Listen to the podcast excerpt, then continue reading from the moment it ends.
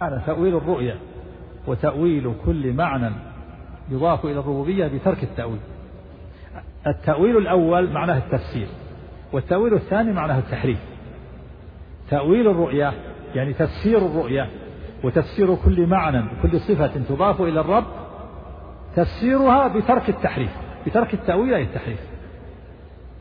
تأويلها الصحيح وتفسيرها الصحيح أن تترك التحريف. تأويل الرؤيا وتأويل كل معنى يضاف إلى الربوبية من الصفات إنما يكون بأي شيء بترك التأويل الذي هو التحريف. فالتأويل الأولى معناها التفسير والتأويل الثانية الكلمة الثانية معناها التحريف. فتفسير الرؤية وتفسير المعاني جميع المعاني التي تضاف إلى الرب من الصفات تفسيرها الحقيقي هو أن تترك التحريف فلا تحرفها بل تجري النصوص على ظاهرها. كما قال الإمام مالك رحمه الله لما سئل عن الاستواء قال الاستواء معلوم والكيف مجهول والإيمان به واجب والسؤال عنه بدعة. نعم. ومن لم يتوقع النفي والتشبيه زل ولم يصب التنزيه. من لم يتوقع النفي والتشبيه زل ولم يصب التنزيه. من لم يتوقع النفي في الصفات يعني والتشبيه زل ولم يصب التنزيه. لا بد من توقي هذين الأمرين. النفي يعني نفي الصفات وتعطيلها. كما فعلت الجهمية والمعتزلة والأشاعرة فيما نفوا من الصفات. نفوا الصفات. والتشبيه كما فعلت المشبهة فقالوا إن صفات الخالق كصفات المخلوق. فلا بد أن تتوقع هذين الأمرين. تتوقع النفي في باب التنزيه وتوقع التشبيه والتمثيل في باب الإثبات. وهذا هو الذي فعله أهل السنة والجماعة. أثبتوا الصفات لله عز وجل على ما يليق بجلاله وعظمته وتوقعوا النفي في باب التنزيه فلم يعطلوا ولم ينفوا الصفات وتوقعوا التشبيه في باب الإثبات فلم يقولوا إنها مماثلة لصفات المخلوقين بل أثبتوا الصفات ونفوا الكيفية. و وهذان النوعان مرض مرض النفي مرض التعطيل ومرض التشبيه. مرضان عظيمان. وهما مرضان للقلوب. المرض الأول مرض شبهة والمرض الثاني مرض شهوة. فأمراض القلوب تنقسم إلى قسمين. القسم الأول مرض الشبهة والقسم الثاني مرض الشهوة. وكلاهما مذكوران في القرآن. فمن مرض الشهوة قول الله تعالى فلا تخضعن بالقول فيطمع الذي في قلبه مرض. أي مرض الشهوة. ومن ومن مرض الشبهة ومن الأدلة على مرض الشبهة قول الله تعالى في قلوبهم مرض فزادهم الله مرضا. وقوله فأما الذين في قلوبهم مرض فزادتهم رجسا إلى رجسهم وماتوا وهم كافرون. ومرض الشبهة أشد من مرض الشهوة لأن مرض الشهوة يرجى له الشفاء. بقضاء الشهوة. ومرض الشبهة لا شفاء له إن لم يتدارك الله برحمته. والشبهة تكون في الصفات وتكون في مسألة القدر. وأشد الشبهتين ما كان من أمر القدر. نعم. فإن ربنا جل وعلا موصوف بصفات الوحدانية. منعوت بنعوت الفرد الفردانية ليس في معناه أحد من البرية. فإن ربنا سبحانه وتعالى موصوف بصفات الوحدانية. منعوت بنعوت الفردانية. ليس في معناه أحد من البرية. المعنى أن الله سبحانه وتعالى موصوف بما وصف به نفسه من النفي والإثبات. وموصوف بصفات الوحدانية. وهذا مأخوذ من قول الله من سورة الإخلاص. موصوف بصفات الوحدانية كما في قوله تعالى قل هو الله أحد. منعوت بنعوت الفردانية كما في قوله تعالى الله الصمد لم يلد ولم يولد. ليس في معناه أحد من البرية يعني لا يمثل أحد من خلقه كما قال سبحانه ولم يكن له كفوا أحد. والوحدانية والوصف والنعت متقاربان. الوصف والنعت إما مترادفان أو متقاربان. فالوصف يطلق على يطلق على الذات والنعت يطلق على الفعل. وكذلك الوحدانية والفردانية متقاربتان. فالوحدانية للذات يصف بها الذات والفردانية للصفات. فهو سبحانه وتعالى أحد في فهو سبحانه وتعالى متوحد في ذاته متفرد في صفاته متوحد في ذاته متفرد بصفاته لا يشبه أحدا من خلقه. وهذا المؤلف رحمه الله أتى بهذه الكلمات وهي من باب السجع. لو لم يلتزم السجع كان أحسن. وقول ليس في معنى واحد من البرية قوله سبحانه لم يكن له كفوا أحد ليس كمثله شيء أحسن من قوله ليس في معناه أحد من البرية. نعم. وتعالى عن الحدود والغايات والأركان والأعضاء والأدوات. لا تحويه الجهات الست كسائر المبتدعات. هذه العبارات التي أطلقها المؤلف رحمه الله فيها إجمال وفيها احتمال وإيهام ولهذا شراح الطحاوية الذين شرحوها قبل ابن أبي العز فسروها على ما يتأوله أهل الصفات وهو يتعالى عن الحدود والغايات والأركان والأعضاء والأدوات لا تحويه الجهات الست كسائر المبتدعات.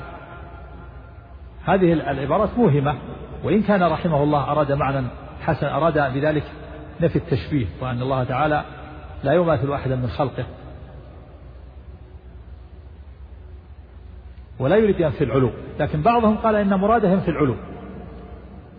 لا تحويه الجهات الست وهي معروفة الجهات الست. الفوقية والتحتانية والأمام والخلف واليمين والشمال. قال بعضهم إن مراده أن ينكر علو الله وأن الله في العلو لكن هذا ليس بصحيح لأنه كما سيأتي قال محيط بكل شيء وفوقه عن الرب سبحانه وتعالى. وأثبت الفوقية. فلا بد أن يفسر كلامه المشتبه بكلامه الواضح. فهو لا يقصد رحمه الله نفي العلو وإنما أراد تنزيه الرب سبحانه وتعالى عن مشابهة المخلوقات. لكن الأولى في مثل هذا أن ألا يطلق الإنسان هذه العبارات وأن يعتصم بالنصوص. فالواجب الوقوف في باب أسماء الله وصفاته عندما جاء في الكتاب والسنة نفيا وإثباتا.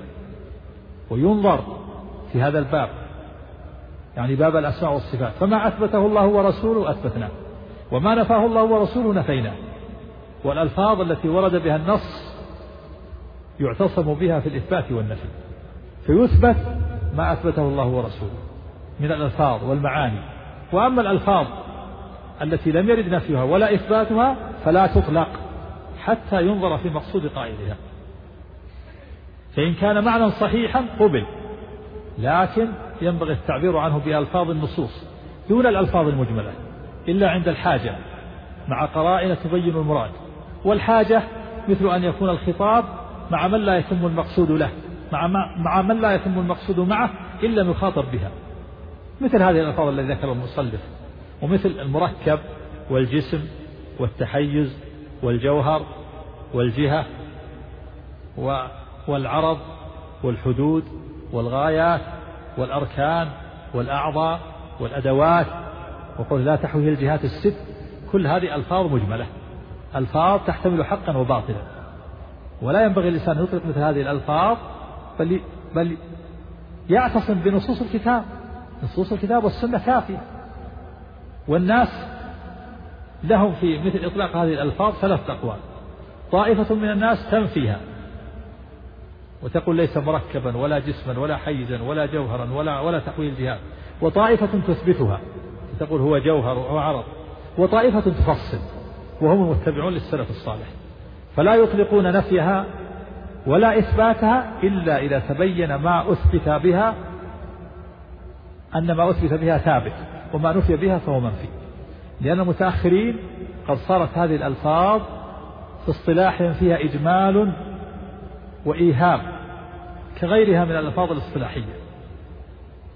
هذه الألفاظ لم ترد لم يرد بها نص من الكتاب ولا من السنة. فمثلا إذا قال الله ليس مركبا نقول ما مرادك بالمركب التركيب له معاني. أحدها التركيب من متباينين فأكثر. ويسمى تركيب مزج كتركيب الحيوان من الطبائع الأربع والأعضاء. نقول هذا المعنى منفي عن الله. والثاني تركيب الجوار كمصراعي الباب ونحو ذلك. نقول لا يلزم من إثبات صفات الله إثبات هذا التركيب. الثاني التركيب من الأجزاء المتماثلة. ويسمونها الجواهر المفردة. وهذا ويقول أن الجسم يكون مركب من الجواهر المفردة. وهل يمكن التركيب من جزئين أو أكثر؟ كل هذا باطل. لا لا يقال إن صفات الله مركبة بهذا المعنى. الرابع التركيب من الهيولة والصورة كالخاتم مثلا. هيولها الفضة وصورته معروفة. هذا لا يقال في صفات الله. الخامس التركيب من الذات والصفات. هذا يسمونه تركيبا لأجل أن ينفوا به الصفات. يقول هذا صحيح. يقولون الله مركب يعني له ذات وصفات. نقول هذا صحيح. الله له ذات وصفات لكن تسميه تسميتكم هذا تركيب باطل. لا يعرف في اللغة ولا في استعمال الشر فلا نوافقكم على هذا التسمية. التركيب الثالث التركيب من الماهية ووجودها وهذا يفرضه الذهن. كذلك الجسم. يقول الله ليس بجسم. نقول ما مرادكم بالجسم؟ يطلق الجسم على ما تركب من جزئين فصاعدا أو ما تركب من ثلاث أجزاء. ويقال والحق أن لفظ الجسم لفظ مجمل لا يثبت ولا ينفى إلا بعد الاستفصال فإن أردتم بنفي الجسم نفي الصفات فهذا باطل. وإن أردتم به أن الله مستغني عن غيره عال على خلقه بائن منهم فهذا حق. لكن لا ينبغي التعبير بالجسمية. ما لا تقولوا جسم ولا ليس بجسم. الجوهر يقول إن الله ليس بجوهر أو هو جوهر. نقول ما مرادكم بالجوهر؟ يطلق الجوهر على ما يقابل العرض. ويطلق في عند أهل الكلام على العين التي لا تقبل الانقسام وهذا كل هذا معان باطلة. فهي من الألفاظ المجملة. كذلك التحيز والحيز. يراد بالتحيز الوجود في محل أو مكان. والحيز المكان والمحل. وأهل الكلام اصطلحوا على تسمية الله استواء الله على العرش وعلوه على خلقه تحيزا. نقول هذا باطل. تسمية التحيز باطل. والله مستوى على عرشه. وأما تسمية التحيز هذا باطل. والجواب أن يقال من المعروف أن الموجود شيء إنما ينسب إلى الوجود. فإن كان موجودا هو أشرف الموجودات فواجب أن ينتسب من الموجود من الموجود المحسوس إلى الحيز الأشرف وهي السماوات. ولشرف هذا الحيز قال الله تعالى لخلق السماوات والأرض أكبر من خلق الناس ولكن أكثر الناس لا يعلمون. أما إذا أردتم بنفي التحيز والحيز أن الله مستغني عن خلقه بائن منهم عال على خلقه فهذا حق. لكن ينبغي التعبير بألفاظ النصوص. كذلك يقولون إن الله منزه عن الحدود. ما مرادكم بالحدود؟ الحد. قال يقولون إن الله له حد أو ليس له حد. نقول هذا مجمل لا بد من الاستفصال الشيخ الطحاوي رحمه الله أراد بنفي الحد الرد على المشبهة كداود الجواربي وأمثاله القائلين بأن الله جسم وأنه جثة وأعضاء. لكن أهل أهل الكلام جروا الطحاوي وأدخلوا في عباراتهم عن الباطل. فنقول مثلا ما مرادكم بالحد؟ إذا قلتم الله له حد أو ليس له حد. إن أردتم بالحد العلم والقول بأن والمعنى أن أن العباد يحدون الله ويعلمون لله حدا فهذا منتف بلا منازعة. فالعباد لا يعلمون لله حدا. فالله تعالى له حد يعلمه والعباد لا يعلمون لله حدا.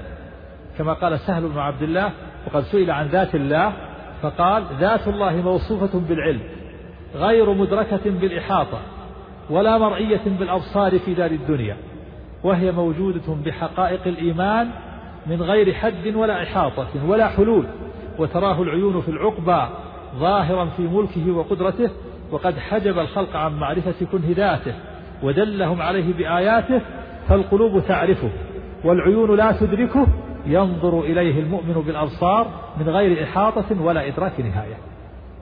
فإن أردتم بقولكم إن الله له حد أن العباد يعلمون لله حدا فهذا باطل. وإن أردتم بنفي الحد وقلتم إن الله ليس لله حد يعني أن البشر لا يعلمون لله حدا ولا يحدون شيئا من صفاته فهذا حق. فإن السلف متفقون على أن البشر لا يعلمون لله حدا وأنهم لا يحدون شيئا من صفاته. قال أبو داود الطيابسي كان سفيان وشعبة وحماد بن زيد وحماد بن سلمة وشريك وأبو عوانة لا يحدون ولا يشبهون ولا يمثلون يروون الحديث ولا يقولون كيف وإذا سئلوا قالوا بالأثر.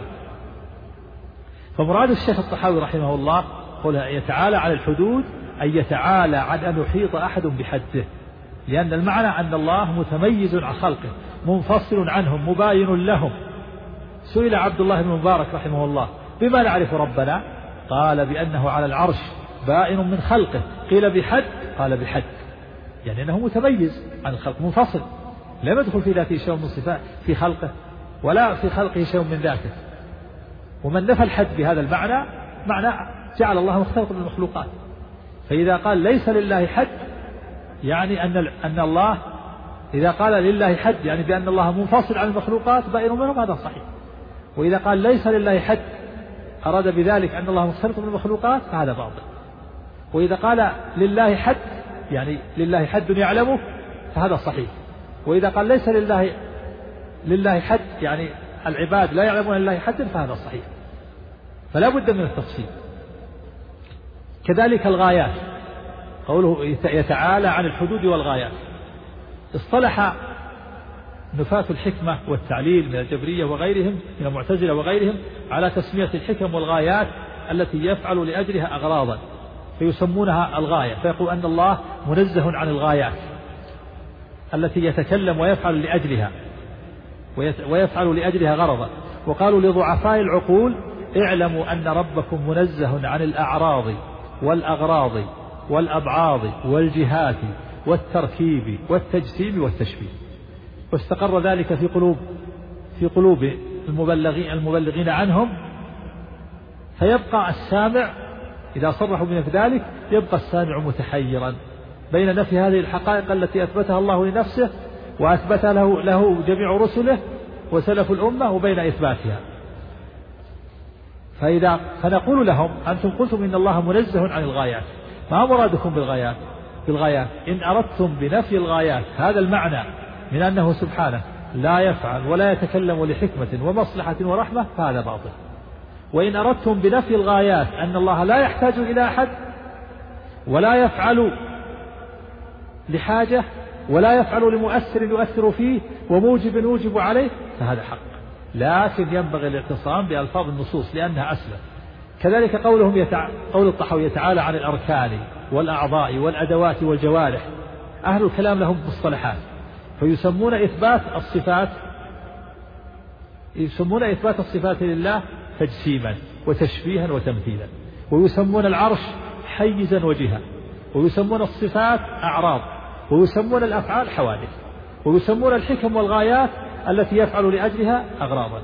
ويسمون إثبات الوجه واليدين أبعاضا.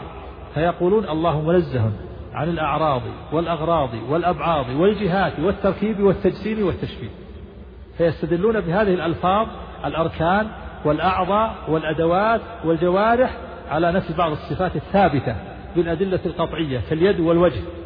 ولكن يقال لهذه الصفات ولكن لا يقال لهذه الصفات إنها أعضاء أو جوارح أو أدوات أو أركان. لأنها تحتمل معاني باطله لأن الركن جزء ماهية. فيقال فإذا سميتها أركان فالركن جزء ماهية. والله تعالى هو الأحد الصمد لا يتجزأ ولا يتفرق. قل هو الله أحد الله الصمد. وقولكم الأعضاء الأعضاء فيها معنى التفريق والتعضيه أي التقطيع وجعل الشيء اعضاء. وهذا المعنى منفي. ومن هذا المعنى قول الله تعالى الذين جعلوا القرآن عظيم والجوارح فيها معنى الاكتساب والانتفاع والأدوات هي الآلات التي ينتفع بها في جلب المنفعة المنفعة ودفع المضرة وكل هذه المعاني منتفية عن الله تعالى. فإن أريد بذلك بها ذلك فهو حق. ولهذا لم يرد ذكرها في صفات الله. لكن ينبغي التعبير بالألفاظ الشرعية. لأن الألفاظ الشرعية صحيحة المعاني سالمة من الاحتمالات الفاسدة فلا يجوز العدول عنها نفيا ولا إثباتا لئلا يثبت بها معنى فاسد أو ينفى معنى صحيح. كذلك إن أريد بنفي الصفات نفي الجوارح والأعضاء نفي الصفات الثابتة إن أريد بها نفي الصفات الثابتة كالوجه واليدين فهذا باطل. فهذه ثابتة كما قال أبو حنيفة رحمه الله في الفقه الأكبر له يد ووجه ونفس. كما ذكر الله تعالى في القرآن من ذكر اليد والوجه والنفس فهو له صفة بلا كيف. ولا يقال إن يده قدرة قدرته ونعمته لأنها فيه إبطال الصفة. وهذا الذي قاله الإمام أبو حنيفة ثابت في الأدلة القطعية. قال الله تعالى ما منعك أن تسجد لما خلقته بيدي والأرض جميعا قبضته يوم القيامة والسماوات مطويات بيمينه. وقال تعالى كل شيء هالك إلا وجهه. وقال ويبقى وجه ربك ذو الجلال والإكرام. وقال سبحانه تعلم ما في نفسي ولا أعلم ما في نفسك. وقال كتب ربكم على نفسه الرحمة. وقال واصطنعتك لنفسي. وقال ويحذركم الله نفسه. وقال في حديث الشفاعة لما يأتي الناس آدم فيقول الله خلقك فيقولون له خلقك الله بيده وأسجد لك ملائكته وعلمك أسماء كل شيء. وقال صلى الله عليه وسلم حجابه النور لو كشف لأحرقت سبحات وجهه ما انتهى إليه بصره من خلقه. وهذه كلها ثابت كذلك الجهة لفظ الجهة مجمل فلا يجوز إطلاق نفيا ولا إثباتا إلا مع البيان والتفصيل. كما سبق في الأمس الرد على نفاة الرؤية. كذلك أيضا كذلك أيضا قول الطحاوي رحمه الله إنه لا تحوي الجهات الست كسائر المبتدعات. مراده رحمه الله أن الله لا يشبه المخلوقات. لكن أهل الكلام قالوا مراده نفي العلو لأن العلو من الجهة الست ولكن هذا ليس بصحيح. بل مراده نفي الجهات المخلوقة إن الله ليس في جهة مخلوقة بدليل أنه أثبت العلو فيما بعد وقال محيط بكل شيء وفوقه. لكن الطحاوي رحمه الله ينتقد لماذا عبر بهذه التعبيرات؟ هذه التعبيرات التي تشتمل على حق وباطل. كان الأولى به ألا يعبر بهذه التعبيرات ويكتفي ويعتصم بنصوص الكتاب والسنة. ثم أيضا في قول الطحاوي رحمه الله لا تحوي الجهات الست كسائر المبتدعات. إشكال. إشكالان الإشكال الأول أن إطلاق مثل هذا اللفظ مع ما فيه من الإجمال والاحتمال كان تركه أولى وإلا تسلط عليه الخصوم وألزموه بالتناقض في إثبات الإحاطة والفوقية ونفي جهة العلو. يقولون أنت يا طحاوي متناقض. كيف الآن تقول لا تحوي الجهات الست فتنفي العلو ثم تقول محيط بكل شيء وفوق وتثبت العلو؟ ألزمه بالتناقض لكن نقول إن الطحاوي ما هو مقصود هذا مقصوده آه، أن الله منزه عن عن الجهات الست المخلوقة. فهو يقصد معنى صحيحا. لكن مع ذلك نقول الأولى أن يعتصم الطحاوي وغيره بالألفاظ الشرعية حتى لا تسلط عليه الخصوم. الإشكال الثاني أن قول الطحاوي كسائر المبتدعات يفهم يعني المخلوقات المبتدعات المخلوقات يفهم منه أنه ما من مخلوق إلا وهو محوي. وهذا فيه نظر. فإنه إن أراد أنه محوي بأمر وجودي فممنوع. فإن العالم ليس في عالم آخر وإلا لزم التسلسل. ليس كل شيء مخلوق محوي بمخلوق آخر. فإننا نرى العالم ليس محويا بعالم آخر. وإن أراد أمرا عدميا فليس كل مبتدع في العدم. بل منها ما هو داخل في غيره كالسماوات والأرض في الكرسي ونحو ذلك ومنها ما هو منتهى المخلوقات كالعرش فسطح العالم ليس في غيره من المخلوقات قطعا للتسلسل. ويمكن أن نجاب عن هذا الإشكال بأن قول الطحاوي سائر المبتدعات بمعنى البقية لا بمعنى الجميع. ويؤيد هذا أن هذا أصل معناها أصل معنى أصل معناها البقية ومنه السؤر وهو ما يبقيه الشارب في الإناء. فيكون مراد الطحاوي بقوله كسائر المخلوقات كغالب المخلوقات لا جميعها. إذ السائر على الغالب أدل منه على الجميع. فيكون المعنى أن الله تعالى غير محوي كما يكون أكثر المخلوقات محويا بل هو غير محوي بشيء بشيء. تعالى الله عن ذلك. والخلاصة أن أن الطحاوي رحمه الله أراد بذلك في قول بهذه المعاني أراد بها معنى معنى صحيح. قول إن الله منزه عن الحدود والغايات والأركان والأعضاء مراده إثبات الصفة لله عز وجل وأن الله لا يشبه المخلوقين وأن الله ليس في شيء من مخلوقاته بدليل أنه أثبت العلو فيما بعد قال محيط بكل شيء وفوقه لكن تسلط عليه الخصوم لما أطلق هذه العبارات وكان الأولى بالطحاوي أن يعتصم بألفاظ النصوص حتى لا يوصف بالتناقض وحتى لا يتسلط عليه الخصوم. نعم. قال رحمه الله تعالى والمعراج حق وقد أسري بالنبي صلى الله عليه وعلى آله وسلم وعرج بشخصه في اليقظة إلى السماء ثم إلى حيث شاء الله من العلا وأكرمه الله بما شاء. وأوحى إليه ما أوحى ما كذب الفؤاد ما رأى فصلى الله عليه وسلم في الآخرة والأولى. هذا البحث في إثبات الإسراء والمعراج للنبي صلى الله عليه وسلم. والإسراء ثابت في كتاب الله عز وجل. قال الله تعالى سبحان الذي أسرى بعبده ليلا من المسجد الحرام إلى المسجد الأقصى الذي باركنا حوله. ومن أنكر الإسراء كفر لأنه مكذب لله. ومن كذب بشيء من كتاب الله كفر. والمعراج ثابت بالأحاديث الصحيحة التي تفيد العلم والقطع لكن من أنكر لا يكفر حتى تقوم عليه الحجة ويبين له. والإسراء أصل الإسراء لغة السير ليلا. يقال أسرى يسري إسراء.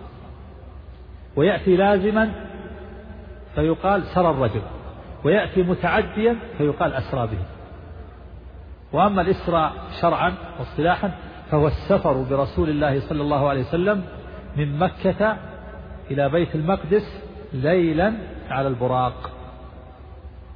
والبراق دابة دون البغل وفوق الحمار أبيض طويل.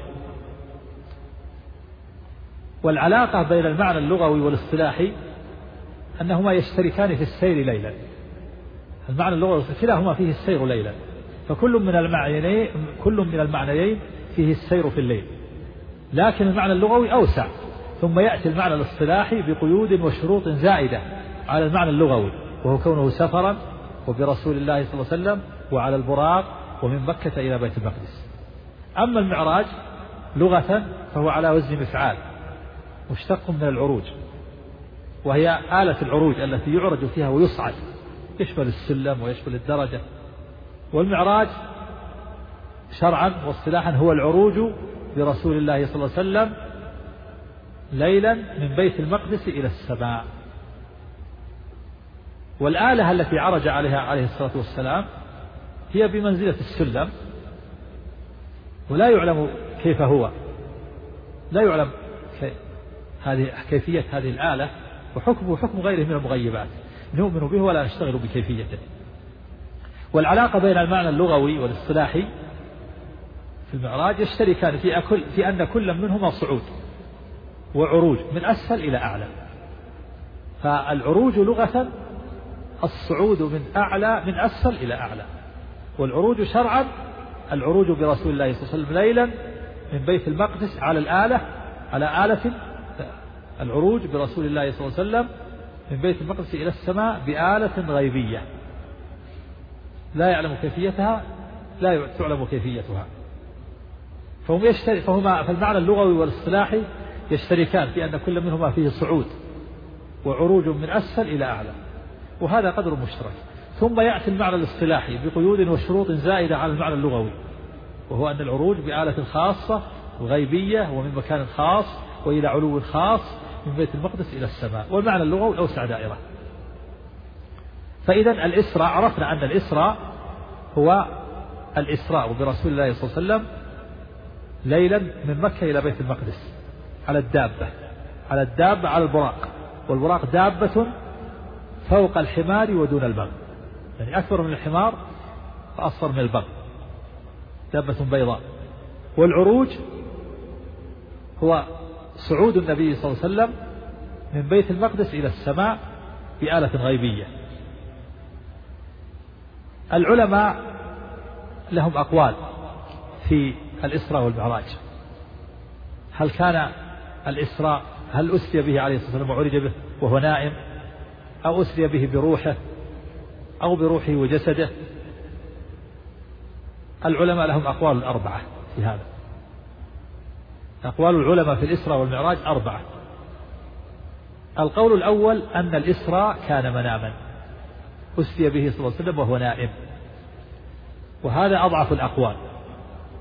القول الثاني أن الإسراء كان لهم. لو لم يعقل صعود البشر يقال أيضا نرد عليهم ب بدليل عقلي. نقارع الحجة بالحجة. لو لم يعقل صعود البشر لما صح المقابل له وهو نزول الملائكة إلى الأرض. فأنتم تقولون الأجسام الأرضية من طبيعتها ثقل فلا يعقل أن تصعد إلى السماء. نقول لكم الملائكة من طبيعتها العلو والخفة فلا يعقل أن تنزل إلى الأرض. فلو جاز استبعاد صعود البشر لجاز استبعاد نزول الملائكة. وذلك يؤدي إلى إنكار النبوة والوحي وهذا كفر. وبهذا يبطل هذا القول. الذين قالوا إن الإسراء بروحه عليه الصلاة والسلام دليلهم على هذا هو الدليل العقلي الذي استدل به أهل القول الأول. قالوا إن الأجسام الأرضية من طبيعتها الثقل فلا يعقل أن تصعد إلى السماء. بخلاف الروح فإن من طبيعة الخفة فلا مانع من العروج بها. والجواب أن نقول هذا معارضة للنصوص بالعقل. والعقل لا يعارض النصوص. والواجب التسليم لله ولرسوله. ثم أيضا لو جاز استبعاد صعود البشر لجاز استبعاد نزول الملائكة وذلك يؤدي إلى إنكار النبوة وهو كفر. ويرد على هذا القول أيضا بقول الله تعالى سبحان الذي أسرى بعبده ليلا. والعبد يطلق على الروح والجسد.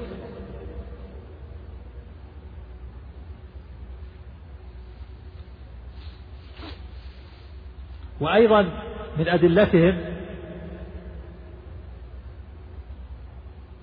استدلوا بقول عائشة رضي الله عنها ما فقد جسد رسول الله صلى الله عليه وسلم ولكن أسري بروحه فلم ينكر ذلك من قولها. وهذا صح عن عائشة فهو اجتهاد منها لا تعارض به النصوص. ويرد أيضا على من قال إن الإسراء كان مناما أو أو الإسراء بالروح يرد عليهم أنه لو كان الإسراء مناما وأن جسد النبي صلى الله عليه وسلم وروحه باقي في مكة أو كان الإسراء بروحه وجسده باقي لما بادرت كفار قريش إلى تكذيب النبي صلى الله عليه وسلم ولما ارتدت جماعة ممن كان أسلم لأنه ثبت أن النبي صلى الله عليه وسلم لما بعد الإسراء والمعراج أخبر بذلك ارتد جماعة. بسبب ذلك. وقالوا لا يمكن أن يصعد بروحه وبشر بروحه. لا يمكن. كيف؟ كيف يسافر إلى بيت المقدس مسافة شهر في ليلة واحدة ثم يصعد إلى السماوات وبين كل سماء إلى سماء مسيرة 500 عام ويرجع في ليلة واحدة؟ استبعدوا هذا والعياذ بالله وارتدوا. ولو كان مناما أو الإسراء كان مناما أو كان بروحه وجسده باقي لما أنكروا ولما بدروا لأنه يصدقون بالرؤيا. يقال جسده باقي عندكم. ولما كان هناك كبير شيء في النوم. والله تعالى قال سبحان الذي أسرى بعبده والتسبيح إنما يكون في الأمور العظام. وهذا يدل على أن الإسراء بروحه وجسده. فإذا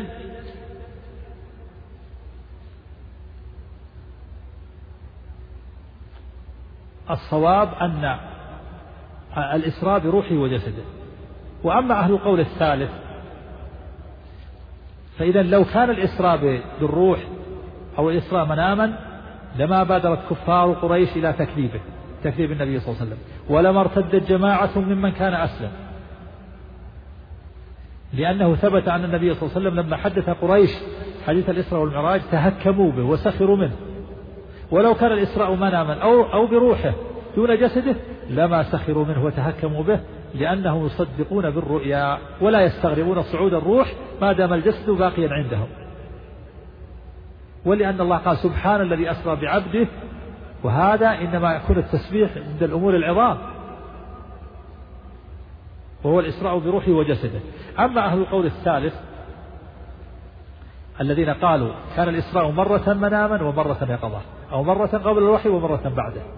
أو مرتين قبل مرة قبل الوحي ومرتين بعده.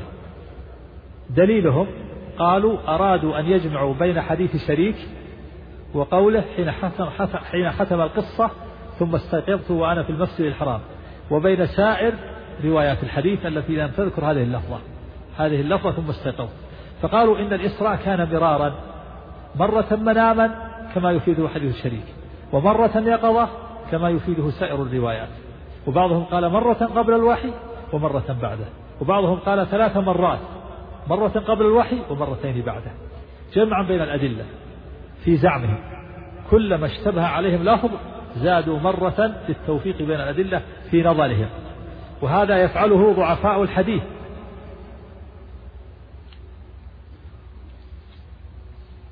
والجواب عن شبهتهم أجاب عنها العلامة ابن القيم رحمه الله في زاد المعاد.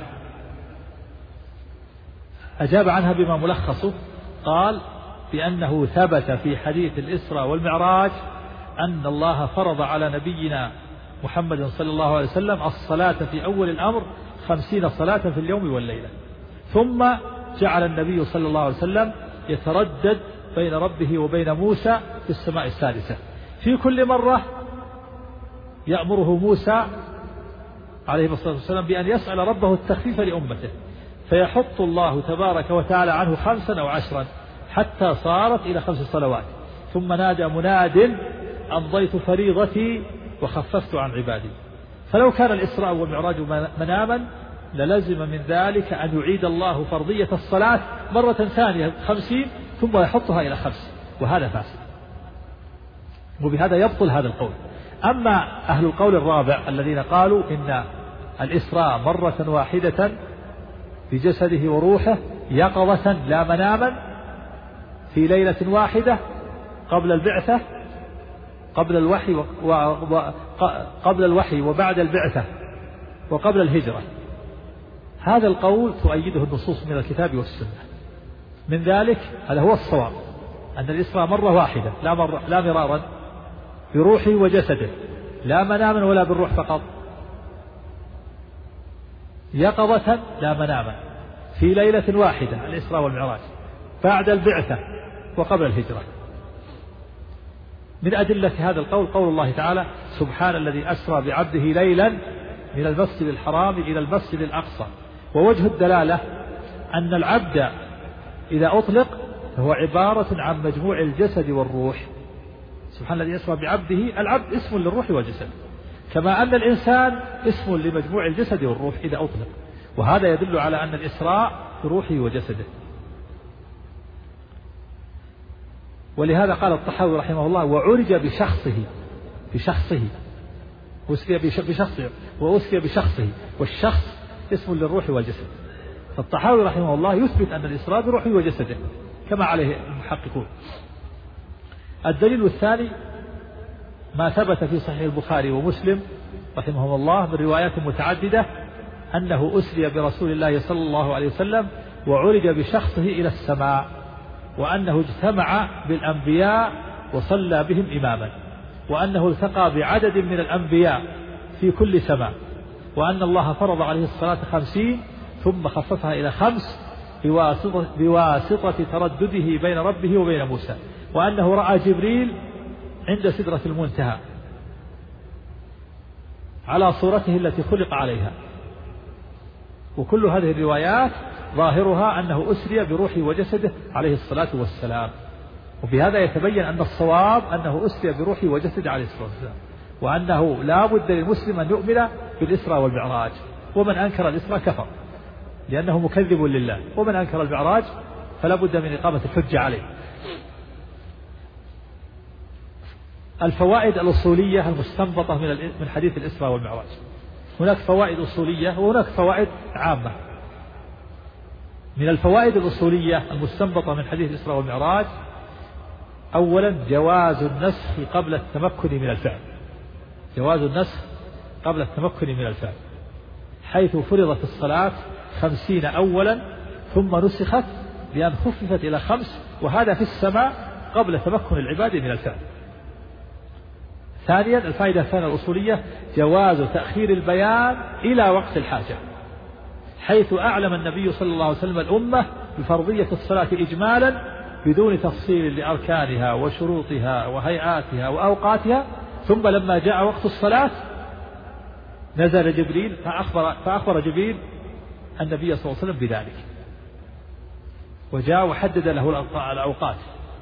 أما الفوائد الأخرى العامة المستنبطة من حديث الإسراء والمعراج ففيه أولا إثبات العلو لله عز وجل من وجوه حيث أن الرسول عليه الصلاة والسلام عرج به إلى ربه عز وجل ثم جاوز السبع الطباق ثم لما كان يتردد بين ربه وموسى في كل مرة يعلو به جبرائيل إلى الجبار تبارك وتعالى.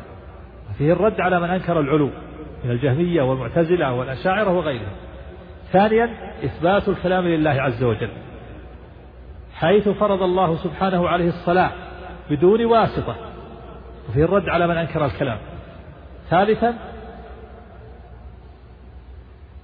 فضيلة نبينا محمد صلى الله عليه وسلم وعظم منزلته عند الله عز وجل حيث جاوز الأنبياء كلهم وجاوز السبع وجاوز السبع الطباق وصلى بالأنبياء إماما.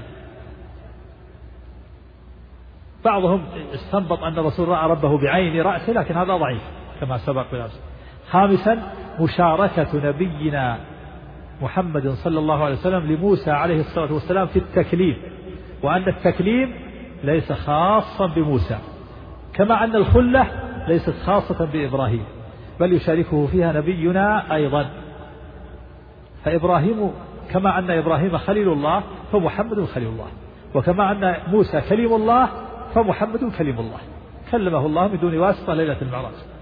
سادسا شفقة موسى ورحمته بهذه الأمة حيث أمر نبينا محمد صلى الله عليه وسلم أن يسأل ربه التخفيف لأمته في الصلاة.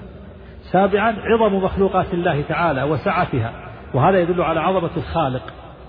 ثامنا معجزة الرسول عليه الصلاة والسلام في الإعراء والمعراج في ليلة واحدة. تاسعا استشارة أهل الفضل والصلاح. حيث التفت, التفت جبريل التفت إلى النبي صلى الله عليه وسلم إلى جبريل كأنه يستشيره. مسألة الحكمة من تقديم الإسراء إلى بيت المقدس قبل المعراج. ما الحكمة من تقديم الإسراء إلى بيت المقدس قبل المعراج؟ الحكمة والله أعلم لإظهار صدق دعوى النبي صلى الله عليه وسلم المعراج. حيث سألته قريش عن نعت بيت المقدس فنعته لهم وأخبره عن عيرهم التي مر عليها في طريقه. ولو كان عروجه إلى السماء من مكة لما حصل ذلك. إذ لا يمكن اطلاعه لا يمكن اطلاعهم على ما في السماء لو أخبرهم عنه. وقد اطلعوا على بيت المقدس فأخبرهم بنعته. وقيل الحكمة أن يجمع صلى الله عليه وسلم في تلك الليلة بين رؤية القبلتين. أو لأن بيت المقدس كان هجرة غالب الأنبياء قبله. فحصل له الرحيل إليه في الجملة ليجمع بين أشتات الفضائل أو لأنه محل الحشر وغالب ما اتفق له في تلك, في تلك الليلة يناسب الأحوال الأخروية فكان المعراج منه أليق بذلك. أو للتفاؤل ليحصل أو للتفاؤل بحصول أنواع التقديس له حسا ومعنى. أو ليجتمع بالأنبياء جملة. وذهب بعض العلماء هي ذهب بعض العلماء إلى أن الحكمة أن هي لتحصيل العروج مستويا من غير تعويج. لأن كعب الأحبار روى أن باب السماء الذي يقال له مصعد الملائكة يقابل بيت المقدس. لكن هذا فيه نظر لورود أن في كل سماء بيتا معمورا وأن الذي في السماء الدنيا حيال الكعبة. فكان المناسب أن يصعد من الكعبة من مكة ليصعد إلى بيت المعمور بغير تعويج. وهذا ذكره الحافظ ابن حجر في فتح الباري. والبراق دابة دون البغل وفوق الحمار. أبيض طويل يضع خطوه عند أقصى طرفه. وبهذا ننتهي من من هذا البحث. تعيد كلام المؤلف رحمه الله. قوله. قال رحمه الله تعالى والمعراج حق وقد أسري بالنبي صلى الله عليه وعلى آله وسلم. الله وعرج قول المعراج حق يعني ثابت. وكذلك أسري بشخص. هذا حق ثابت لابد من الإيمان به. نعم. وعرج بشخصه في اليقظة إلى السماء. عرج بشخصه يعني الشخص اسم للروح والجسد. هذا ما يقال السنة والجماعة إلى السماء. عرج به السماء بروحه وجسده. نعم. ثم إلى حيث شاء الله من العلا. نعم. وأكرمه الله بما شاء وأوحى إليه ما أوحى. لا شك أن الله أكرمه بعروجه وصلاته بالأنبياء ورفعته فوقهم وأكرمه الله بتكليمه له وفرضه الصلاة عليه. نعم. ما كذب الفؤاد ما رأى. نعم ما كذب فؤاده عليه الصلاة ما رأى. وما زاغ البصر وما طغى. لم يزغ بصره ولم يكذب فؤاده عليه الصلاة والسلام. بل كل ما رآه فهو حق. نعم. وصلى الله عليه وسلم في الآخرة والأولى. عليه الصلاة والسلام. وصلاة الله على عبده أحسن ما قيل فيها أنها ما رواه أبو العالي ما ثبت في البخاري عن أبي العالي رضي الله عنه رحمه الله أنه قال صلاة الله على عبده ثناؤه في الملأ الأعلى. وفق الله جميعا لطاعته ورزق الله جميعا من النافع والعمل الصالح وصلى الله على محمد وآله وصحبه. أحسن الله إليكم صلى الله عليه وسلم على نبينا. بسم الله الرحمن الرحيم. الحمد لله رب العالمين والصلاة والسلام على نبينا محمد وعلى آله وصحبه أجمعين أما بعد. وكان من حديث الإسراء أنه صلى الله عليه وسلم أسري بجسده في اليقظة على الصحيح من المسجد الحرام إلى المسجد الأقصى راكبا على البراق. صحبة جبرائيل عليه الصلاة والسلام فنزل هناك وصلى بالأنبياء إماما. وربط البراق بحلقة باب المسجد. وقد قيل إنه نزل ببيت لحم وصلى فيه. ولا يصح عنه ذلك البتة ثم عرج به من بيت المقدس تلك الليلة إلى السماء الدنيا. فاستفتح له جبريل ففتح له. فرأى هناك آدم أبا البشر فسلم عليه فرحب به ورد عليه السلام وأقر بنبوته ثم عرج به إلى السماء الثانية فاستفتح له. فرأى فيها يحيى بن زكريا وعيسى بن مريم عليهما الصلاة والسلام فلقيهما فسلم عليهما فردا عليه السلام ورحبا به وأقرا بنبوته ثم عرج به إلى السماء الثالثة فرأى فيها يوسف عليه الصلاة والسلام فسلم عليه فرد عليه السلام ورحب به وأقر بنبوته ثم عرج به إلى السماء الرابعة فرأى فيها إدريس فسلم عليه ورحب به وأقر بنبوته ثم عرج به إلى السماء الخامسة فرأى فيها هارون بن عمران فسلم عليه ورحب به وأقر بنبوته ثم عرج به إلى السماء السادسة فلقي فيها موسى فسلم عليه ورحب به وأقر بنبوته فلما جاوزه بكى موسى فقيل له ما يبكيك؟ قال أبكي لأن غلاما بعث بعدي يدخل الجنة من أمته يدخل الجنة من أمتي أكثر مما يدخلها من أمتي ثم عرج به إلى السماء السابعة فلقي فيها إبراهيم فسلم عليه ورحب به وأقر بنبوته ثم رفع إلى إلى سدرة المنتهى ثم ثم رفع له البيت المعمور ثم عرج به إلى الجبار جل جلاله وتقدست أسماؤه فدنا منه حتى كان قاب قوسين أو أدنى فأوحى إلى عبده ما أوحى وفرض عليه خمسين صلاة فرجع حتى مر على موسى فقال بما أمرت؟ قال بخمسين صلاة. قال إن أمتك لا تطيق ذلك. ارجع إلى ربك فاسأله التخفيف لأمتك. فالتفت إلى جبريل كأنه يستشيره في ذلك فأشار أن نعم إن شئت. فعلا به جبريل حتى أتى به الجبار تبارك وتعالى وهو في مكانه. هذا لفظ البخاري في صحيحه وفي بعض الطرق فوضع عنه عشرا ثم نزل حتى مر بموسى فأخبره فقال ارجع إلى ربك فاسأله التخفيف فلم يزل يتردد بين موسى وبين الله تبارك وتعالى حتى جعلها خمسة فأمره موسى بالرجوع وسؤال التخفيف فقال قد استحييت من ربي ولكن أرضى وأسلم فلما نفذ نادى مناد قد أمضيت فريضتي وخففت عن عبادي نعم بسم الله الرحمن الرحيم. الحمد لله رب العالمين والصلاة والسلام على أشرف الأنبياء والمرسلين. نبينا محمد وعلى آله وصحبه أجمعين. قال الإمام الطحاوي رحمه الله تعالى والحوض الذي أكرمه الله تعالى به غياثا لأمته حق. بسم الله الرحمن الرحيم. الحمد لله رب العالمين.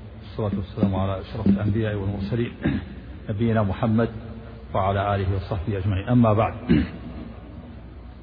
فالحوض مما تواترت به الأحاديث الصحيحة وأصل الحوض في اللغة مجمع الماء أو ما يكون محلا لجمع الماء في الحقل مشتق من السيلان ومنه قولهم حاض الوادي إذا ساب وأما الحوض الوارد في الأحاديث فهو فالمراد به شرعا هو الحوض المورود للنبي صلى الله عليه وسلم في عرصات القيامة. وقد أنكر الحوض طوائف بعض الطوائف من الخوارج وبعض المعتزلة. وأما أهل الحق أهل السنة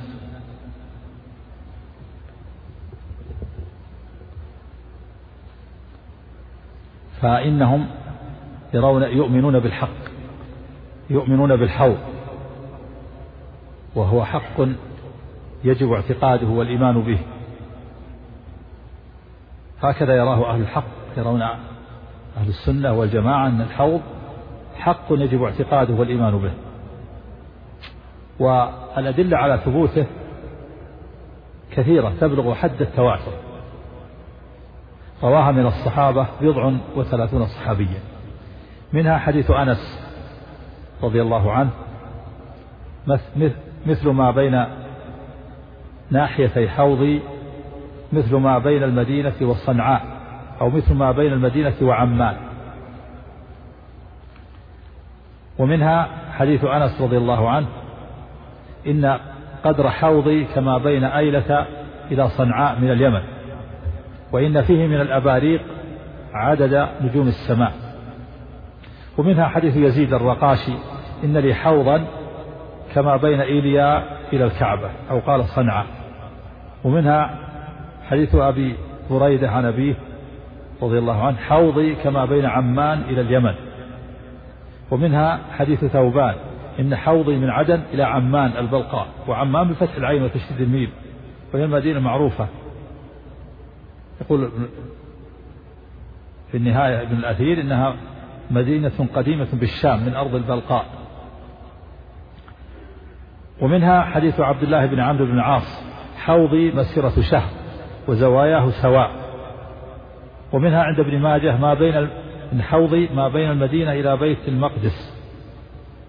ومنها ما في, في رواية الدار القطني ما بين ناحيتي حوضي كما بين المدينة وجربا وأذرح وهما قريتان بالشام قيل بينهما مسيرة ثلاثة أيام. فهذه ثمانية أحاديث. وهذه الأحاديث مختلفة في تحديد المسافة. واختلف العلماء في الجمع بين هذه الأحاديث. التي اختلفت في تحديد المسافة على أقوال. منها أن اختلافها إنما هو لأنها على وجه التقريب للتحديد. ومنها أن اختلافها إنما هو بالنسبة للطول والعرض. ومنها أن اختلافها بحسب ما يعرفه السائل من حجازي ويماني وشامي. ومنها أن اختلافها إنما هو بالنسبة للمجد للمجد في السير للمجد في السير والبطيء فيه. ومنها أن النبي صلى الله عليه وسلم أخبر بالمسافة القريبة أولا ثم أعلمه الله بالزيادة فضلا منه ورحمة. أما القول الأول أن اختلاف عندما هو على وجه التحديد التقريب للتحديد المعنى أنه يقرب في كل منها مثلا لبعد أقطار الحوض وسعته بما تسمح له العبارة عليه الصلاة والسلام ويقرب ذلك للعلم ببعد ما بين البلاد النائية بعضها من بعض لا على إرادة المسافة المحققة. لكن يجاب عن هذا القول بأن ضرب المثل والتقدير إنما يكون فيما يتقارب. وأما هذا الاختلاف المتباعد الذي يزيد تارة على ثلاثين يوما وينقص إلى ثلاثة أيام فلا. وأما الثاني وهو الاختلاف بالنسبة للطول والعرض فيجاب عنه أو فيرده حديث عبد الله بن عبد العاص رضي الله عنه حوضي مسيرة شهر وزواياه سواء. وبهذا يكون هذان القولان ضعيفان. وأرجح هذه الأقوال الثلاثة. أرجحها الثلاثة الأخيرة وهي أن اختلافها بالنسبة للمجد في السير والبطيء فيه أو أن النبي صلى الله عليه وسلم أخبره الله بمسافة القريبة أولا ثم أعلمه الله بالزيادة أو أن الاختلاف بحسب ما يعرفه السائل. لكن أرجحها الرابع وهو أن النبي أخبر بمسافة القريبة أولا ثم الثالث وهو بحسب ما يعرفه السائل ثم الخامس. الرابع أن اختلافه بالنسبة للمجد في السير. هذا أرجحها. الأرجح أن الاختلاف بالنسبة للمجد في السير والبطيء فيه. ثم يليها الثالث وهو الاختلاف بحسب ما يعرفه السائل. ثم الرابع الخامس وهو أن النبي صلى الله عليه وسلم أخبر الله أخبره الله بالمسافة القريبة أولا ثم أعلمه بالزيادة. آه، مسألة. هل في العرصات حوض غير حوض النبي صلى الله عليه وسلم؟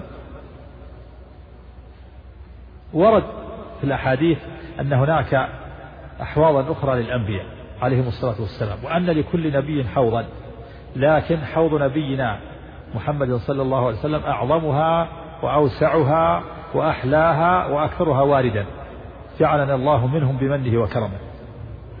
من الأدلة على أن للأنبياء لكل نبي حوضا حديث الحسن عن سمرة الذي أخرجه الترمذي في جامعه إن لكل نبي حوضا يتباهون أيهم أيهم أكثر واردة وإني لأرجو أن أكون أكثرهم واردا ولكن هذا من رواية الحسن عن سمرة وسماع الحسن بن سمرة مختلف فيه والأرجح أنه لم يسمع منه إلا حديث العقيقة. ومنها حديث أبي سعيد رضي الله عنه إن لي حوضا طوله ما بين الكعبة إلى بيت المقدس. أشد بياضا من اللبن. آنيته عدد نجوم السماء وكل نبي يدعو أمته ولكل نبي حوض. فمنهم من يأتيه الفئام ومنهم من يأتيه العصبة ومنهم من يأتيه النفر ومنهم من يأتيه الرجلان والرجل ومنهم من لا يأتيه أحد. فيقال لقد بلغت وإني لأكثر الأنبياء تبعا يوم القيامة. مسألة. هل الحوض قبل الصراط أو بعد الصراط؟ في هذه المسألة قولان للسلف. في هذه المسألة قولان للسلف. أحدهما أن الحوض يورد بعد الصراط. يعني يكون المرور على الصراط أولا ثم بعد المرور على الصراط يورد الحوض. واختار هذا الحافظ ابن حجر رحمه الله والسيوطي رحمه الله. واحتج هؤلاء بحديث النضر بن أنس. فإن ظاهره يقتضي ذلك. وذلك أن النضر قال سألت رسول الله صلى الله عليه وسلم أن يشفع لي يوم القيامة. قال أنا فاعل. قال وأين أطلبك يا نبي الله؟ قال اطلبني أول ما تطلبني عند الصراط. قال قلت فإن لم ألقك على الصراط؟ قال فأنا عند الميزان. قال قلت فإن لم ألقك عند الميزان؟ قال فأنا عند الحوض. لا أخطئ هذه الثلاثة مواطن يوم القيامة. وكذلك أيضا من أدلتهم آه، حديث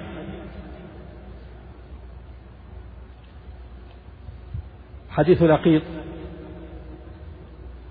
وافد بني بني المنتفق فإن فيه أن فيه أنه قال في آخر الحديث فتطلعون على الحوض يعني بعد بعد المرور على الصراط. القول الثاني أن الحوض يكون في الموقف قبل الصراط وهذا هو الصواب هذا هو الصحيح لما يأتي من الأدلة من الشرع والعقل.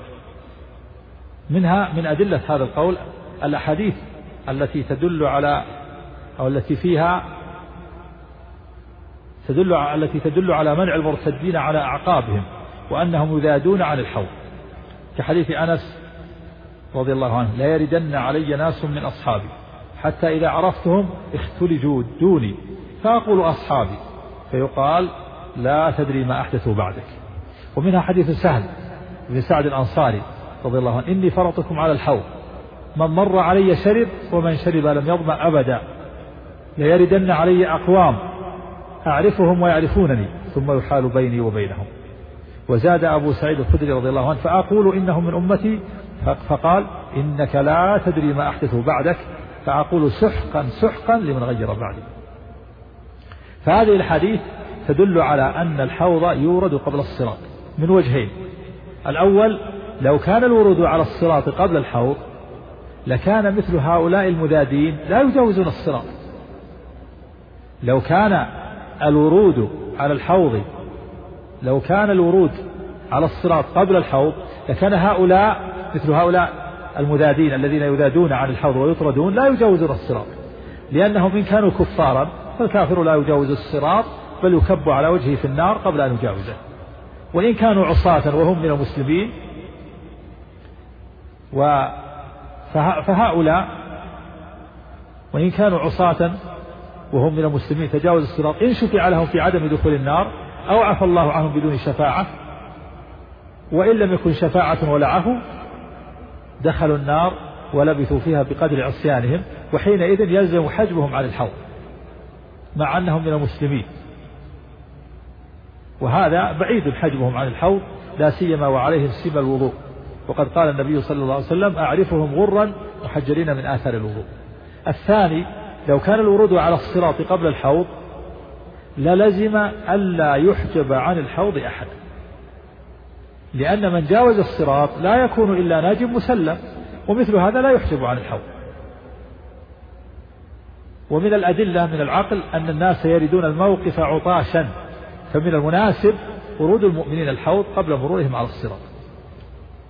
وأما حديث النضر بن أنس الذي استدل به أهل القول الأول على على أن الصراط يكون قبل الحوض يجاب عنه بأجوبة. منها أن المراد بالحوض فيه حوض آخر يكون بعد الجواز على الصراط لا يذاد عنه أحد. كما جاء في بعض الأحاديث كحديث لقيط بن عامر وفيه ثم ينصرف نبيكم وينصرف على أثره الصالحون فيسلكون جسرا من النار فيطأ أحدكم الجمر فيقول حس يقول ربك عز وجل أو أنه ألا فتطلعون على حوض نبيكم على أضأ والله ناهلة عليها قط ما رأيتها فلعمر إلهك ما يبسط أحد منكم يده إلا وضع عليها قدح إلا وضع عليها قدح يطهره من الطوف والبول والأذى. ثانيا أن الحوض نفسه يمتد إلى ما وراء الجسر كما يفيده حديث لقيط هذا وأن المؤمنين إذا جاوزوا الصراط وقطعوه بدا لهم الحوض فشربوا منه. فإنه ورد أنه أن طوله شهر وعرضه شهر. فإذا كان بهذا الطول والسعة فما الذي يحيل امتداده إلى ما وراء الجسد؟ وعلى هذا فيرده المؤمنون مرتان فيرده وعلى هذا فيرده المؤمنون فيرده المؤمنون مرتين. مرة قبل الصراط ومرة بعده جمعا بين الأدلة وهذا في حيز الإمكان ووقوعه موقوف على خبر الصادق. وهذا كلام العلامة ابن القيم رحمه الله في زاد المعاد يقول إذا كان الحوض في هذه الساعة طوله شهر شهر ومسافة شهر فهذا يدل على أنه يمتد وأنه طويل وأنه يكون من وراء الجسد وأن الناس يريدونه مرة قبل الصراط ومرة بعد المرور على الصراط. وجمع بعض أهل العلم فقال إن للنبي صلى الله عليه وسلم حوضين. أحدهما في الموقف قبل الصراط والآخر داخل الجنة وهو, الكو وهو الكوثر. وكل منهما يسمى كوثرا. ولكن هذا لا يصلح جوابا عن حديث النظر لأنه صرح أنه يوم القيامة. وأجاب الحافظ الحافظ ابن حجر رحمه الله عن هذا الجواب قال وفيه نظر لأن الكوثر نهر داخل الجنة وماؤه يصب في الحوض ويطلق على الحوض كوثرا لكونه يمد من نهر الكوثر. وقال الحافظ أيضا ظاهر الأحاديث أن الحوض بجانب الجنة لينصب فيه الماء من النهر الذي داخلها. وهذا يدل على أن الحوض بعد الصراط. إذ لو كان وهذا يدل على أن الحوض بعد الصراط إذ لو كان قبل الصراط لحالت النار بينه وبين الماء الذي يصب من الكوثر فيه. وأجاب الحافظ عن الأحاديث التي تدل على منع المرتدين على أعقابهم قال وأما ما ما, ما أورد عليه من أن جماعة يدفعون من الحوض بعد أن يروه ويذهب بهم إلى النار فجوابه أنهم يقربون من الحوض بحيث يرونه ويرون الجنة فيدفعون في النار قبل أن يخلصوا من بقية الصراط. ولكن هذا تأويل بعيد. وأجاب السيوطي عن إشكال يرد على القول بأن الحوض يورد بعد الصراط قال فإذا قيل إذا خلصوا من الموقف دخلوا الجنة فلا يحتاجون إلى الشرب من الحوض فالجواب بل هم محتاجون إلى ذلك لأنهم محبوسون هناك لأجل المظالم فكان الشرب في موقف القصاص. يعني يكون الشرب على ما ذكر السيوطي بعد بعد المرور على الصراط لأنه ثبت أن المؤمنين إذا تجاوزوا الصراط حبسوا على قنطرة بين الجنة والنار. قيل إنها طرف الصراط وقيل إنها صراط خاص بالمؤمنين. حتى يقتص يقتص بعضهم من البعض من الآخر المظالم التي بينهم. فإذا هذبوا ونقوا دخلوا الجنة. قال السيوطي رحمه الله يكون في, في هذا المكان يكون هو الحوض في هذا المكان. ولكن هذا أيضا بعيد لأن هذا التأويل يرده الأحاديث الكثيرة التي صرحت بأنه يذاد عن الحوض أقوام قد ارتدوا على أعقابهم. وهذا يدل على أن الحوض في موقف الحساب لا في موقف قصاص المؤمنين بعضهم من بعض. وجمع بعض العلماء بين الأحاديث بجمع آخر وهو أنه يقع الشرب من الحوض قبل الصراط لقوم ويتأخر الشرب بعد الصراط لآخرين بحسب ما عليهم من الذنوب والأوزار حتى يهذبوا منها على الصراط. قال بعض أهل العلم وهو جمع حسن قوي وعلى هذا الجمع يكون هناك حوضان. حوض قبل الصراط وحوض بعده أو أن الحوض نفسه يمتد إلى ما وراء الجسد. كما سبق هذا في الجواب عن حديث النار هذه أقوال العلماء في الحوض هل قبل الصراط أو بعد الصراط؟ ولكن يعني الحافظ ابن حجر يقول إنه بعد الصراط. وابن القيم رحمه الله يقول لا مانع إذا صح الحديث يكون من وراء الجسد. وبعض العلماء يقول الناس محتاجون إلى أن يشربوا أيضا بعد بعد الجسد لكن سماحة شيخنا الشيخ عبد العزيز بن باز غفر الله له ورحمه وجمعنا به في الفردوس الأعلى آه، تنبه لأمر لم يتنبه له هؤلاء العلماء الذين قالوا إن الحوض قبل الصراط. قال سماحة شيخنا رحمه الله إن صحت الأخبار أنهم يريدون بعد الصراط فهذا نهر يريدونه في الجنة لأن الصراط ممدود على متن جهنم يصعد الناس عليه, عليه إلى الجنة. فمن جاوز الصراط وصل إلى الجنة والحوض في الأرض فلا يرجعون إلى الأرض مرة ثانية بعد صعودهم إلى الجنة. يعني كيف يكون الحوض بعد الصراط؟ الصراط ممدود على مثل جهنم صعود يصعد الناس فيه من الأرض إلى السماء فإذا انتهوا وصلوا إلى الجنة. ما في ما في حوض هناك. كيف؟ وأين يكون الحوض؟ الحوض في موقف القيامة. قبل الصراط قبل المرود على الصراط. وهذا هو الذي تدل عليه الأحاديث. وتدل على أن آه، ويدل على ذلك أنه ينادي أقوام قد غيروا وبدلوا. هذا يكون في موقف القيامة. أما بعد المرور على الصراط انتهى الأمر. من من لم من سقط في النار سقط في النار ومن تجاوز الصراط وصل إلى الجنة. لكن السيوطي يقول يكون في في المكان قبل دخولهم الجنة في مكان يكون قبل دخولهم الجنة. لكن هذا بعيد. هذا بعيد والصواب رحمك الله والصواب الذي تدل عليه النصوص أن الحوض يكون قبل الصراط. هذا هو الذي تدل عليه الحديث الصحيحة وهل هل الحوض قبل الميزان أو بعد الميزان؟ أيضا في المسألة قولان لأهل العلم. أحدهما أن الميزان أسبق من الحوض. حجة هذا القول ظاهر حديث النضر بن أنس فإنه قدم الميزان على الحوض. الثاني أن الحوض قبل الميزان وهذا هو الراجح. حجة هذا القول الأحاديث التي تدل على أنه يذاد عن الحوض أقوام قد ارتدوا على أعقابهم. فلو كان ورود الحوض بعد الميزان لما حجب عنه أقوام لأن هؤلاء الذين خفت موازينهم يعرفون أنه لا سبيل لهم إلى الشرب من الحوض فلا يريدونه إطلاقا. ويدل على ذلك أي من العقل أن المعنى يقتضيه فإن الناس يخرجون من قبورهم عطاشا فمن المناسب أن يكون الورود على الحوض قبل الميزان للحاجة الشديدة إلى الشرب فيقدم قبل الميزان. صفة صفة الحوض.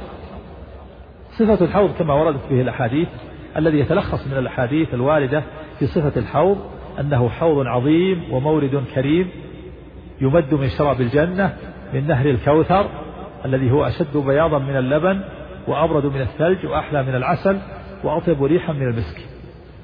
وأنه في غاية الاتساع وأن عرضه وطوله سواء وأن كل زاوية من زواياه مسيرة شهر. وكل ما شرب منه وهو وهو في زي فهو كل ما شرب منه فهو في زيادة واتساع. وأنه ينبت في خلاله من المسك والرضراض من اللؤلؤ وقضبان الذهب ويثمر ألوان الجواهر. فسبحان الخالق الذي لا يعجزه شيء. مكان الحوض.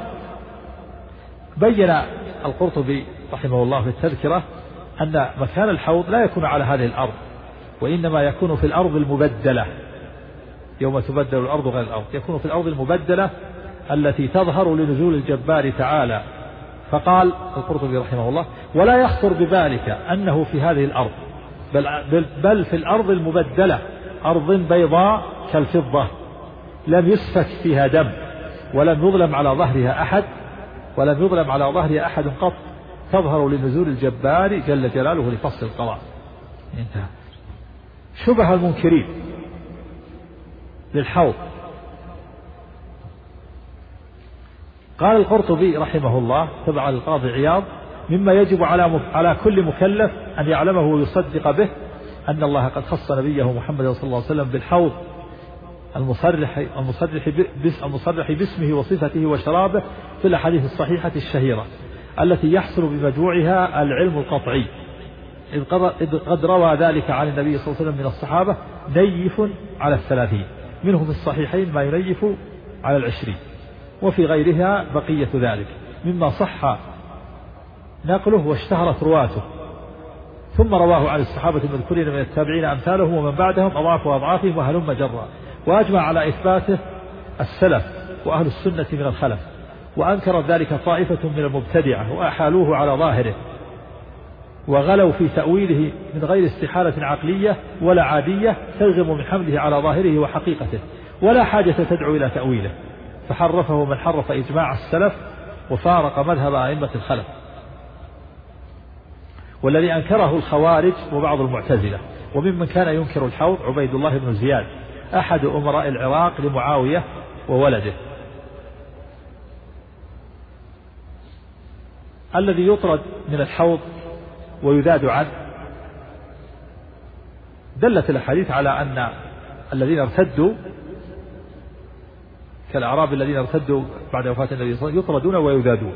ولهذا أخبر في الأحاديث أنه يذاد أقوام. فيقول النبي أصحابي أصحابي وفي لفظ أصيحابي أصيحابي. فيقال النبي صلى الله عليه وسلم إنك لا تدري ما أحدث بعدك. إنهم لم يزالوا مرتدين على أعقابهم منذ فارقتهم. قال بعض السفارين رحمه الله إنه يطرد عن عن الحوض أقوام أنواع. جنس المفترين على الله وعلى رسوله من المحدثين في الدين كالخوارج وسائر أهواء وسائر أهل الأهواء والبدع المضلة. وثانيا كل من ارتد عن دين الله أو أحدث فيه ما لا يرضاه الله ولم يأذن به. وأشدهم من خالف جماعة المسلمين كالخوارج والروافض والمعتزلة. وثالثا الظلمة المسرفون في الظلم في الظلم والجور وطمس معالم الحق وإذلال أهله. ورابعا المتهك المتهتكون في ارتكاب المناهي والمعلنون في اقتراف المعاصي المستحقون بها. هذا قول السفاري رحمه الله. يرى أن هذه الأنواع كلهم كل هؤلاء يطردون عن الحوض. لكن ظاهر الأحاديث الصحيحة أن الذين يذادون إنما هو الكفرة المرتدون على عقبهم المرتدون على الديانة. هذا هو ظاهر الأحاديث. أما هذه الأنواع اللي ذكرها أما المفترون على الله الكذب وعلى رسوله الكفرة لا بأس. أما كون عصاة يذادون فهذا محل نظر ويحتاج إلى دليل. والله أعلم. نعم. سم. قال رحمه الله تعالى والشفاعة التي ادخرها لهم حق كما روي في الأخبار. نعم الشفاعة التي ادخرها لهم حق كما جاء في الأخبار. الشفاعة في اللغة الشفاعة في اللغة قيل الوسيلة والطلب والحق أنها مشتقة من الشفع الذي هو ضد الوتر فهي إذن الشفاعة في اللغة ضم شيء إلى شيء به يصير الشيء زوجا بعد إذ كان منفردا. فكأن الشافع ضم سؤاله إلى سؤال المشفوع له. هذا الشفاعة في اللغة. مشتق من الشفع ويضم شيء إلى شيء به يصير الشيء زوجا بعد إذ كان منفردا. وقيل الوسيلة والطلب. وأما الشفاعة شرعا واصطلاحا فقيل سؤال الخير للغير وقيل هي التجاوز هي السؤال في التجاوز عن الذنوب والجرائم. وقيل هي مساعدة ذي الحاجة صاحب الحاجة عند من يملك الحاجة. والمشفع والمشفع المشفع اسم فاعل من شفع يشفع فهو شافع وشفيع وهو الذي يقبل الشفاعة. والمشفع اسم مفعول من شفع يشفع وهو الذي تقبل شفاعته. أقسام الشفاعة. الشفاعة قسمان. مثبتة وهي لأهل التوحيد ومنفية وهي لأهل الشرك. إذا الشفاعة نوعان. شفاعة مثبتة وهي لأهل التوحيد. الشفاعة لا تكون إلا للموحدين. من مات على التوحيد فله الشفاعة. والثانية شفاعة منفية وهي لأهل الشرك. الشرك لا كما قال الله فما تنفعهم شفاعة الشافعين الشفاعة المثبتة قلنا الشفاعة المثبتة تكون للموحدين لأهل التوحيد لأهل الإيمان.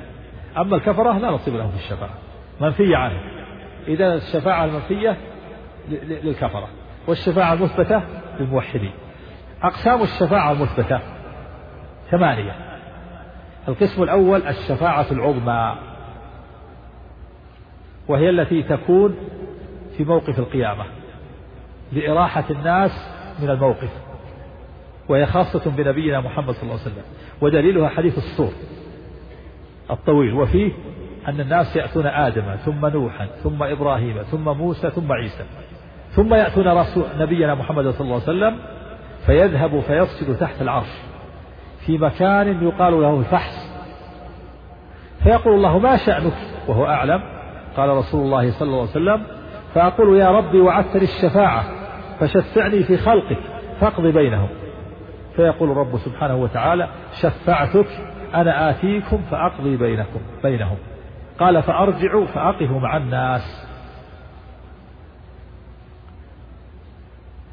ولكن الأئمة حينما يريدون أحاديث الشفاعة حديث الشفاعة من طرق متعددة لا يذكرون فيه الشفاعة العظمى في أن يأتي الرب لفصل القضاء كما ورد في حديث السوق مع أن فصل القضاء هو المقصود في هذا المقام ومقتضى سياق أول الحديث بل يعدلون إلى الشفاعة في عصاة الأمة وإخراجهم من النار. فما الحكمة في ذلك؟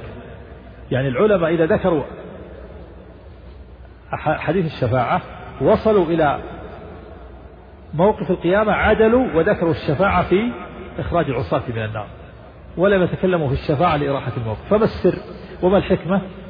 جواب ذلك أن مقصود السلف في الاقتصار على هذا المقدار من الحديث مقصودهم هو الرد على الخوارج والمعتزلة والزيدية الذين أنكروا خروج أحد من النار بعد دخولها. فيذكرون هذا القدر من الحديث الذي فيه النص الصريح في الرد, في الرد عليهم في بدعتهم هذه المخالفة للأحاديث. النوع الثاني من الشفاعة الشفاعة لأهل الجنة في الإذن لهم في دخولها. ودليله ما في صحيح مسلم عن أنس رضي الله عنه أن رسول الله صلى الله عليه وسلم قال أنا أول شفيع في الجنة. الثالث النوع الثالث الشفاعة في أقوام أن يدخلوا الجنة بغير حساب. ودليله حديث عكاشة بن محسن حين دعا له رسول الله صلى الله عليه وسلم أن يجعله من السبعين ألفا الذين يدخلون الجنة بغير حساب. وهو في الصحيحين. ومن الأدلة أيضا قول الله تعالى في جواب قول النبي صلى الله عليه وسلم لما قال أمتي أمتي قال أدخل الجنة من أمتك من لا حساب عليه من الباب الأيمن. أدخل الجنتك أدخل الجنة من أمتك من لا حساب من لا حساب عليه الذين يدخلون الجنة بغير حساب. وهم شركاء الناس في بقية الأبواب.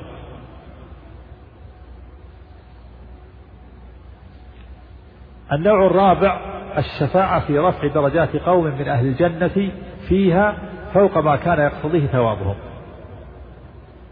ومن أدلة ذلك حديث أنس أنا أول شفيع في الجنة. هذه أربعة أنواع ما خلف فيها أحد. وافق فيها حتى الخوارج والمعتزلة هذه الأنواع. لأن الشفاعة خاصة بالمؤمنين. الشفاعة العظمى ما أنكرها أحد. وهي الشفاعة في لفصل القضاء بين الناس والشفاعة لأهل الجنة في الأذن لهم في دخولها هذه للمؤمنين والشفاعة في أقوام أن يدخل الجنة بغير حساب هذه للمؤمنين والشفاعة في رفع درجات قوم أهل الجنة هذه في المؤمنين ما أنكرها الخوارج المعتزلة بقي أربعة أنواع هي التي أنكرها أهل البدع. النوع الخامس الشفاعة في قوم تساوت حسناتهم وسيئاتهم ليدخلوا الجنة. ودليلها ما أخرجه الطبراني عن ابن عباس رضي الله عنهما قال السابق يدخل الجنة بغير حساب والمقتصد برحمة الله والظالم لنفسه وأصحاب الأعراف يدخلونها بشفاعة النبي صلى الله عليه وسلم. السادس الشفاعة في قوم قد أمر بهم إلى النار لا يدخلونها. ودليلها حديث حذيفة عند مسلم وفيه ونبيكم على الصراط يقول رب سلم. السابع الشفاعة في تخفيف العذاب عمن يستحقه وهي خاصة بأبي طالب عن النبي صلى الله عليه وسلم وخاصة بالنبي صلى الله عليه وسلم. ودليلها ما ورد من طرق متعددة أن النبي صلى الله عليه وسلم قيل له إن أباك إن أبا طالب يحميك ويدود عنك ويؤويك فهل نفعته؟ قال نعم وجدته في غمرات من نار فأخرجته منها إلى ضحضاح من نار يغلي منها دماغه. نسأل الله السلامة والعافية. الثامنة الشفاعة في أهل الكبائر من أمة محمد صلى الله عليه وسلم. ممن دخلوا النار ليخرجوا منها. وهذا أدلته متواترة. تواتر بهذا النوع الأحاديث. من ذلك حديث أنس رضي الله عنه شفاعتي لأهل الكبائر من أمتي. وهذه الشفاعة تتكرر من النبي صلى الله عليه وسلم أربع مرات. كما ثبت في حديث أنس وأنه في المرة الأولى يقال أخرج من كان في قلبه مثقال شعيرة من إيمان. وفي الثانية يقال له أخرج من كان في قلبه مثقال ذرة أو خردلة من إيمان. وفي الثالثة يقال له أخرج من كان في قلبه أدنى أدنى مثقال حبة من خردل من إيمان. وفي الرابعة يقال له يقول يقال له لأخرجن منها من قال لا إله إلا الله. أو أخرج منها من قال لا إله إلا الله. فالمتفق عليه بين الأمة أربعة الأولى. وهذه الأربعة الأخيرة مختلف فيها خالف فيها الخوارج والمعتزلة وأنكروها جهلا منهم بصحة الأحاديث وعنادا ممن علم ممن علم ذلك واستمر على بدعته. الوعيدية من الخوارج والمعتزلة زعموا أن الشفاعة إنما هي للمؤمنين خاصة في رفع بعض الدرجات والفائدة والحكمة من الشفاعة هي إكرام الشفيع بقبول شفاعته. كما في الحديث اشفعوا تؤجروا ويقضي الله على لسان نبيه ما يشاء. وحكمة إلهام الناس التردد إلى غير النبي صلى الله عليه وسلم في موقف القيامة. يسألون الأنبياء أن يشفعوا لهم ولم يلهموا لمجيء النبي صلى الله عليه وسلم من أول وهلة لإظهار فضله وشرفه صلى الله عليه وسلم. أقسام الناس في الشفاعة ثلاثة. قسم غلوا في إثباتها فأثبتوها مطلقا وهم المشركون والنصارى والمبتدعون من الغلاة في المشايخ وبعض الصوفية فأثبتوا شفاعة الأصنام والأوثان ويجعلون شفاعة من يعظمونه عند الله كالشفاعة المعروفة في الدنيا. وقسم غلوا في نفيها فنفوا شفاعة نبينا محمد صلى الله عليه وسلم وغيره في أهل الكبائر. وهم الخوارج والمعتزلة وقسم توسطوا وهم أهل السنة والجماعة فيقرون بشفاعة نبينا صلى الله عليه وسلم في أهل الكفائر وشفاعة غيره ويشترطون لها شرطين أخذوهما من النصوص أحدهما إذن الله للشافعي أن يشفع ودليله قول الله تعالى من ذا الذي يشفع عنده إلا بإذنه؟ والثاني رضا الله عن المشفوع له. ودليله قول الله تعالى ولا يشفعون إلا لمن ارتضى. ويوفون الشفاعة التي تكون للمشرك عملا بقول الله تعالى فما تنفعهم شفاعة الشافعين. مسألة الأعمال الموعود عليها الشفاعة. قال السفاريني رحمه الله إن الأعمال الموعود عليها الشفاعة خمسة. الأول إخلاص التوحيد. من قال لا إله إلا الله خالصا من قلبه. ودليله حديث أبي هريرة أنه سأل النبي صلى الله عليه وسلم فقال من أسعد الناس بشفاعتك يا رسول الله؟ قال من قال لا إله إلا الله خالصا من قلبه. الثاني الدعاء بما ورد بعد سماع النداء يعني إجابة المؤذن ثم الدعاء بما ورد. ودليله حديث جابر من قال حين يسمع النداء اللهم رب هذه الدعوة التامة اللهم رب هذه الدعوة التامة والصلاة القائمة آت محمدا الوسيلة والفضيلة وبعثه مقاما محمودا الذي وعدته حلت له شفاعتي يوم القيامة. ما تبقى من مادة هذا الشريط تتابعونها في الشريط التالي.